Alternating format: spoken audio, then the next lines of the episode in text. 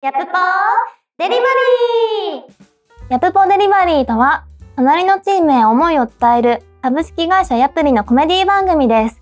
隣のチームへの日頃の感謝とガチでお願いしたいこと、勢いでお願いしたいことをお話しします。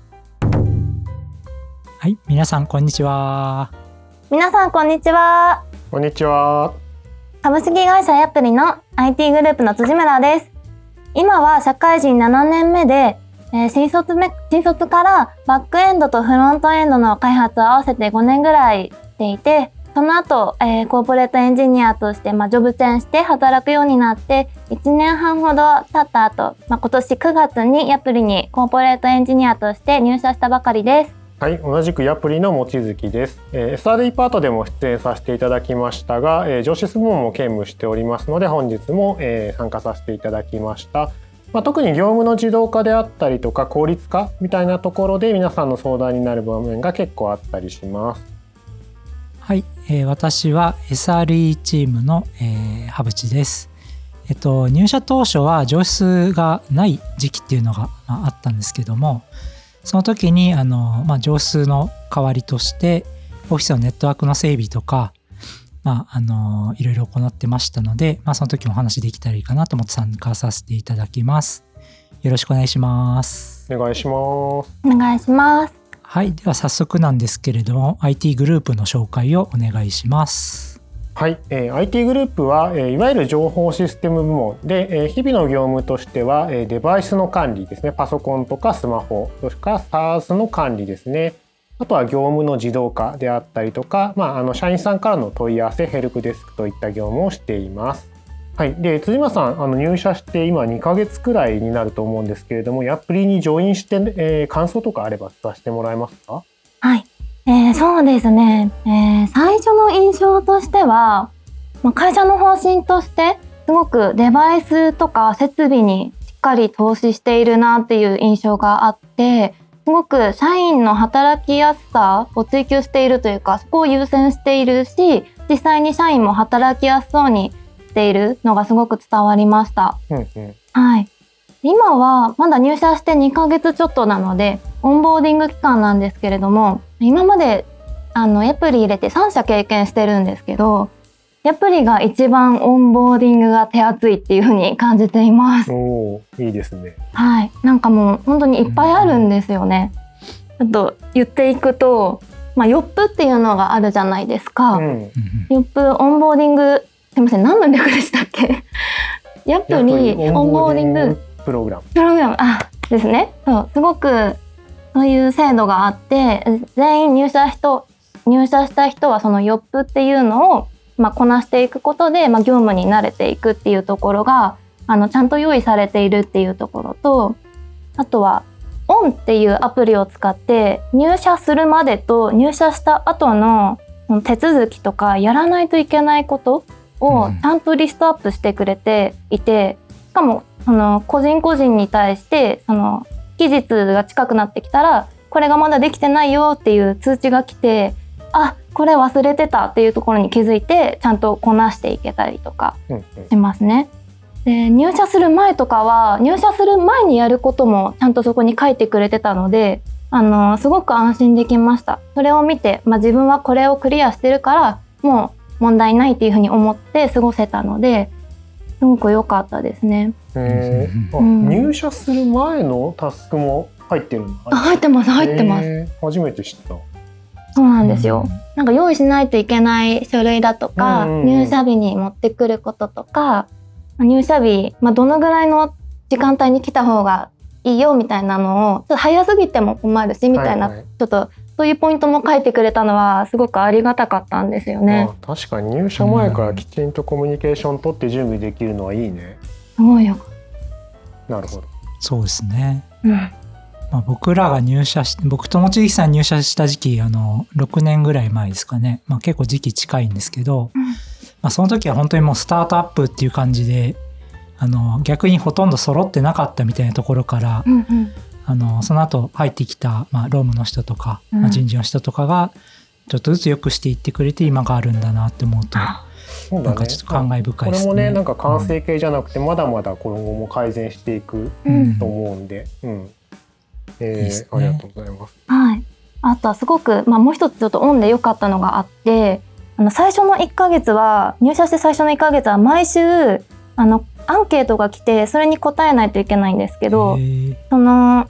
多分最初ってやっぱつまずく人って一般的に多いのかなって思って、ね。うんそう気持ち的なものもあるしちょっとやりづらいけど言いづらいみたいなところもちゃんと拾えるようなアンケートになっていて。うんうん。あのここの部分の回答は上司には共有しません。ロームだけが見ますとかそういう項目もあったりとかしてすごくそのやっぱりつまずかないようにサポートするっていうのが手厚いなっていうふうに感じました。はい、あとはあと入社後の研修がめちゃめちゃいっぱいあって会社のことを本当に隅々まで知れる、うん。うん、知った状態で仕事ができるっていうのがすごく良かったです。あの前職も前々職もそういうのはなかったので結構新鮮にあのありがたいと思っていました。なるほど。はい。あと最後なんですけどすごく助かったのが関係づくりのサポートがすごくありましたね。はい入社後のウェルカムランチも設定設定してくれるしあとバトンランチの文化があってまあその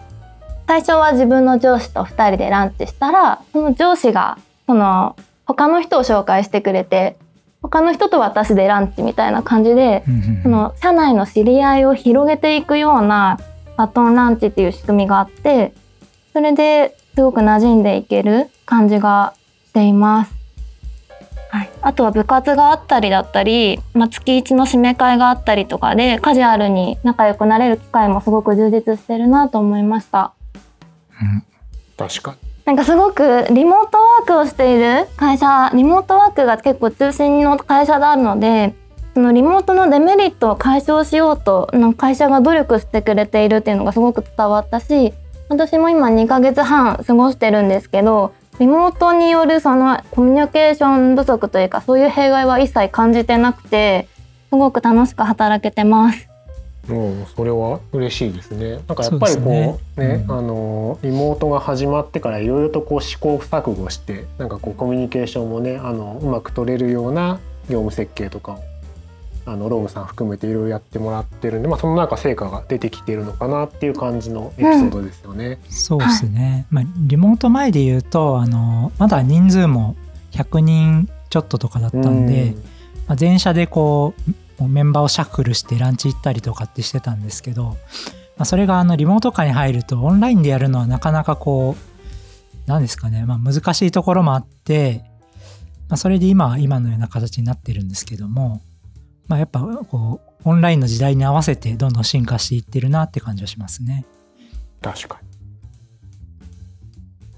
で、えっ、と、で、いろいろな人と関わってきてみて、なんか、うん。辻村さん感想とかあります？はい、そうですね。なんかすごく驚いているのは、なんだろう、エプリにいる人の属性っていうのが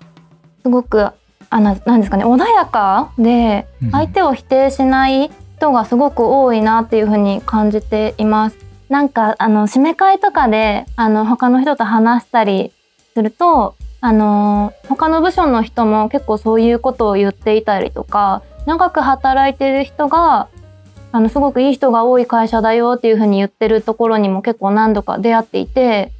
そのそういうふうに思っている人が多いってことは本当にそうなんだろうなっていうふうに思ってなんかどうやってそれが実現できているのかなっていうところがすごく気になっています。あ、なるほど。あちょっと僕の目線からになるんですけども、えっと、まあ結構会社的に、まあ、採用の時点でカルチャーマッチっていうのを結構重視してて、まあ、例えばすごく能力は高いんだけども、まあ、うちのこうメンバーと合うかな合わないかなとか,、まあ、かこう本当にフィーリングが合うかなとかそういうところを結構重視しているように見えてます。であとはまああの考え仕事に対する考え方的なところで言うと、まあ、サービスよくしようとか、まあ、気持ちよく仕事ができるようにしよう改善しようみたいなポジティブな思考の人がなんか引き寄せられているような感覚があるんですけど、まあ、スタンド使いかって言って分かる人いるか分かんないですけど まあそういう感覚があるって感じですかね。うんまあ、あと大体入社した当日から打ち解けられる人が多い気がするので、まあ、それは今言ったようなところが通じてるんじゃないかなと僕は感じてますね。うんうんうんなるほど。望月さんはどうですか？そうですねなんか今羽淵さんがおっしゃってたんですけどカルチャーマッチっていうのはなんか自分もすごい感じていてちょうどあの最近、えっと、CTO の佐藤元気さんとか、まあ、何人かとちょっと話していた話があるんですけど、あのヤプリってヤプリっぽい人が集まるよねって、まあ、まさにこんなあのまあ、確かに。うん、そのこの話題なんだけど、うなんでだろうって質問と考えてたんだ。結果あのやっぱりあの理由があって、うん。うんあの最終的にはこうヤプリのバリューっ。ていうのがやっぱ関わってるんじゃないかって話になります。なるほど。まあ、ちょっとあの聞いてる人向けにえっと説明するとヤプリにはえっと5つのバリューという、まあ、あの価値観があって、まあ、感動体験えチームドリブン再構築カスタマーサクセスあとゼロトゥワンで、まあ、5つのあの価値観、まあ、大切にしている価値観があってであの突き詰めるとなんかこの辺りの価値観っていったところを体現できる人うん。っていうのがやっぱりそういったヤプリっぽい人につながってきてる。っていうのがあって、まあ、それがまさにカルチャーマッチじゃないかっていうところ、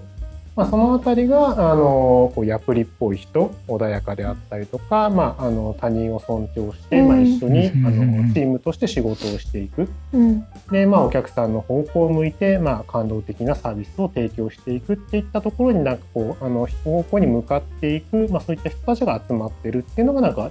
あの結果じゃないかなっていうのを最近思ってますね。うんうん。うん。いやそれそれすごい。なんかそれをちゃんと実現してこの現実に落とし込めてるのが本当にすごいって思いました採用してる人たち本当にすごいなっていうふうに感じましたね確うかに、ん確かに。ありがたいですすごく楽しく働けています よかったです。はい そしたら次の話題行きましょうか。はい。ヤプポデリバリーはバトン形式で前回のチームからポストをいただいています。気になる方は前回も聞いてくださいね。前回は QA チームの山口さんと中溝さんからポストをもらっています。QA は主にアプリのプロダクトのテストをする、まあ、いわゆる品質保証のプロ集団です。まあ、ちなみに私あのアプリにジョインした時 QA エンジニアとして採用されてるんで,、まあ、あの実は非常に親近感を覚えているグループだったりします。そうなんですか。私今初めて知りました。そうっすよね。あのまあ私が入った頃って実はまだそもそも QA というグループ組織自体なくて、うんでまあ、それを作るっていうところでまあ入ったっていうようなあの経緯があって、まあ、あのそんなところもあってですね、まあ、その QA グループが今みたいな大きなグループに成長してるっていうのはなんかこう感慨深いというか嬉しい時代ですよね。うんうんうんうん。そうですね。QA がない頃大変だったんだろうなって今となったら思いますけどよくなりましたよね。ね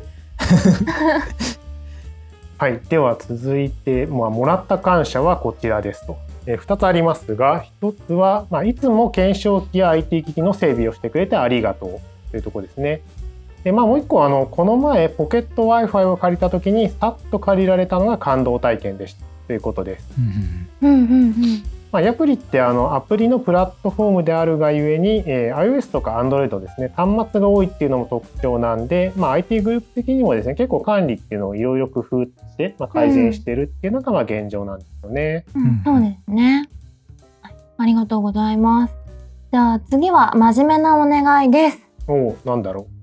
はい、もらった真面目なお願いは、こちらの管理者権限をもらいたいんですけど、誰に言えばいいかわからなくて迷いましたというところですね。うあこれってタイムリーなお願いじゃないですか？まあそうですね。すっごいタイムリーなんですけど、あの、ちょうど私がそのヨップ期間、まあ、オンボーディ onboarding 期間で作成したワークフローがありまして、えっと、先日全社にアナウンスしたばっかりなんですけれどもこれうん今まではこの種類のお願いは IT グループにも Slack でメッセージもらってでも手動対応してたので、うんちょっと待ち待ちとかね発生したり、そうだよね。ね、もう使わなくなったけどその権限の剥奪忘れちゃったりとか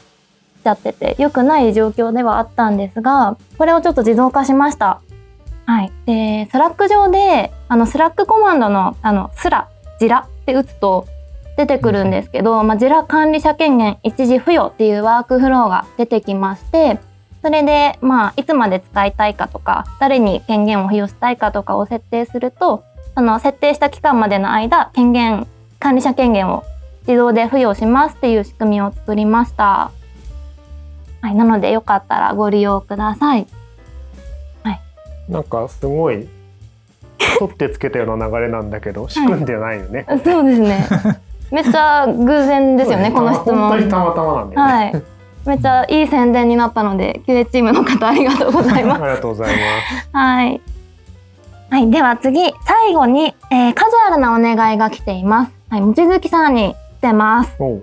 サンリオの楽しみ方を教えてください。とのことです。ああそうですね、まあ、前回もなんかサンリオの話した気がするんですけど まああのうちってあの子供もえっとサンリオ好きであのクロミちゃんってうん。いうキャラクターがいるんですけど、まあそれがあの推しで、まあ、あの家には結構キャラクターグッズが溢れてるみたいな感じなんですよね。うん。なんかうん、辻間さんって好きなサンリオキャラクターとかいるんですか？えっとですね、今はポチャッコが好きですね。なんか知らない人もいると思うんですけどなんかスヌーピーみたいな スヌーピーっぽいやつがポチャッコなんですけど黒い耳の犬なんですけど、あのそのポチャッコも所属してるハピダンブイっていう何それ？あのそうなんですよ。何それってこんな感じで ひらがなでハピダンブイっていうあのユニットがあるんですよ。サンリオの中で。あ。ユニットがあるんだ。はい、男の子キャラクター6人組のユニットなんですけどケロケロケロッピーとかもいるようなユニットなんですけどそのハピダンブイってどんな意味か知ってますか？お二人。ハッピー男子 V あー惜しい。はいうちは結構家族がそのハッピーダンブイっていうワードを発するんです。発するんだけど家族で好きなわけです自分はそんな詳しくないんで実は知らない知らない。なんでなんでなんかそういうグループなのかなっていうのはわかるんだけどなんか由来とかわかんないね。うん。望月さん自身もまあもちろんサンリオ好きですけどまあどっちかっていうと家族がもうすごくこうハマってるみたいな。そうですね。まあどちらかというと自分は見守っていてはいはい。あの家族がなんか好きなのをこう見て楽しんでるみたいな感じなんですね。なるほど、うん。やっぱり実際に名前のこう由来とか意味って何だ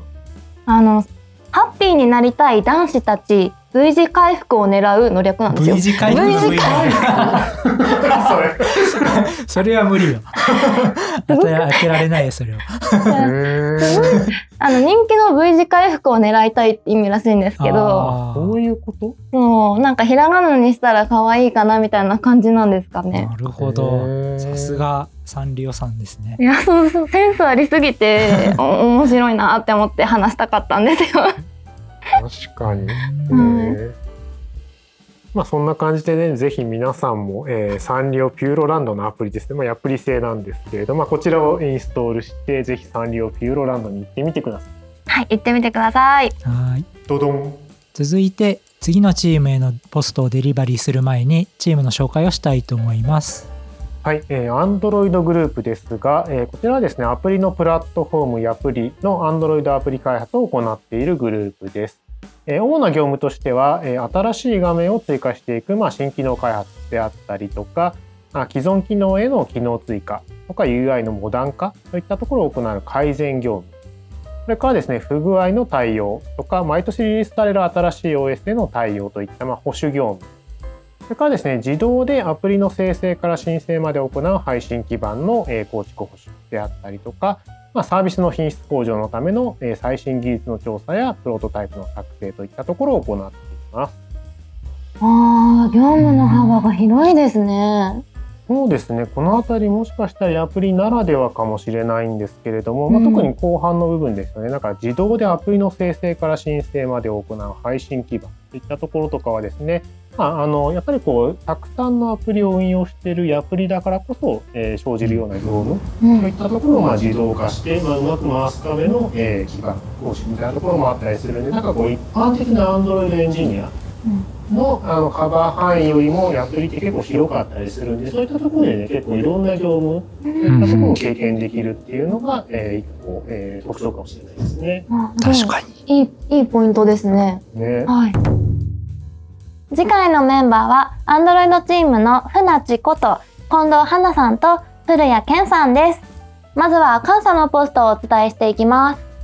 あじゃあ自分からいいですか？はいお願いします。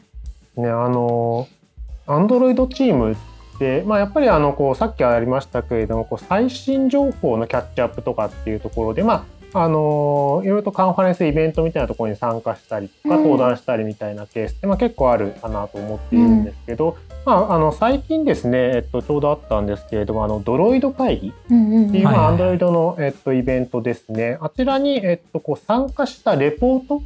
っていうのを、あの、社内である技術共有会っていうところでですね、まあ、あのまさにこう、古谷さんが、えっと、こう発表してくれたんですね。はいはいはい。で、まあ、内容的にはもちろんそのドロイド会議で出た新しい技術であったりとか、まあ、いろんなプラクティス、アンドロイドのプラクティスであったりとか、最新情報みたいなところを結構、あの、わかりやすく紹介してくれて、うんで、まあ、今回ちょうどあの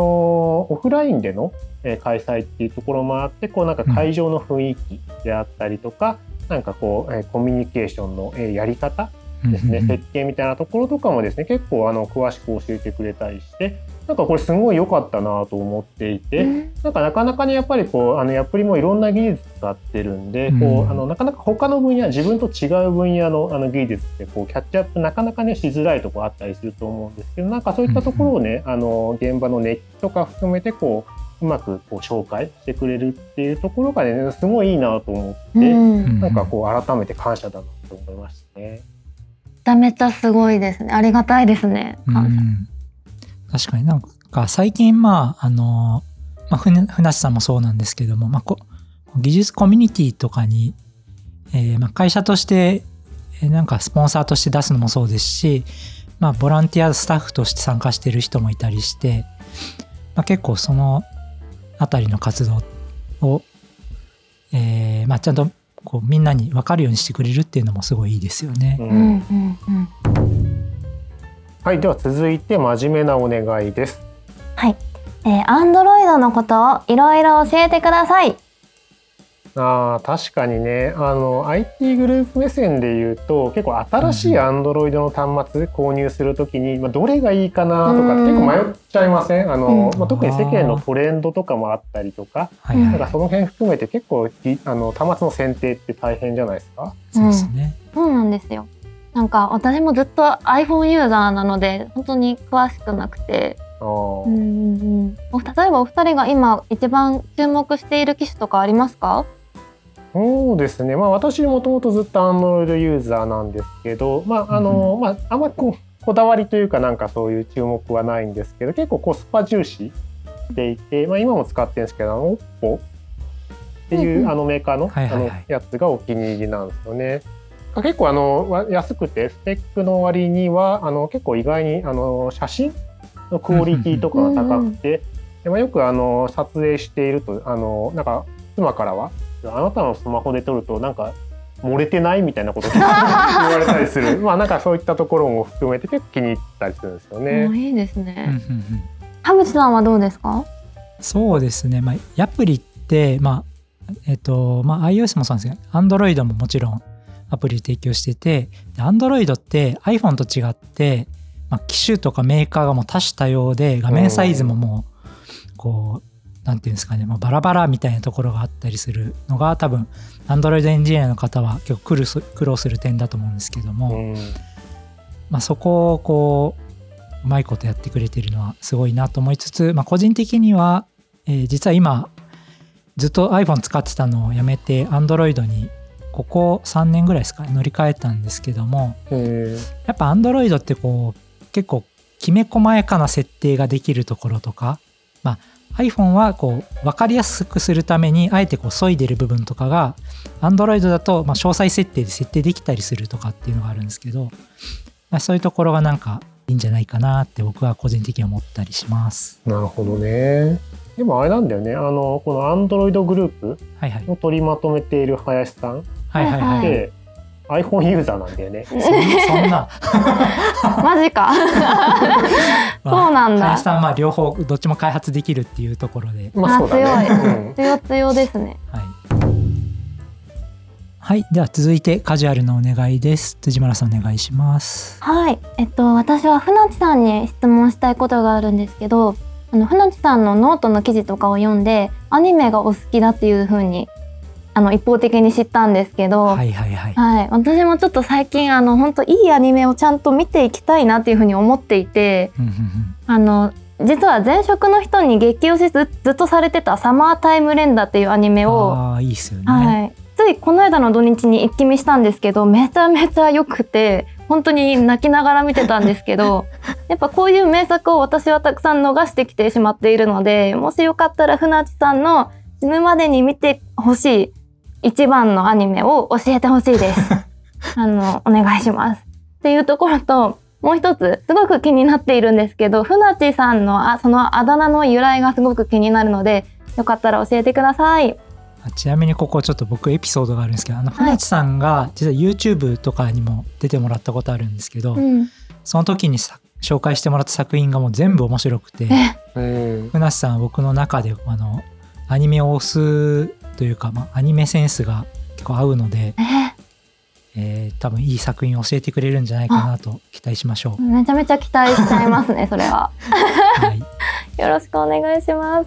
はい、では、えっと、次はもつゆきさんから質問お願いしまあす。そうですねじゃあ私からはちょっと古谷さんになんですけどどうしても聞きたいことがあってあの、古谷さんってあの背が高いっていうイメージがあって、はいはいはい190センチくらいあるんそうですね。ですけどあのまあやっぱりこう背が高くなる秘訣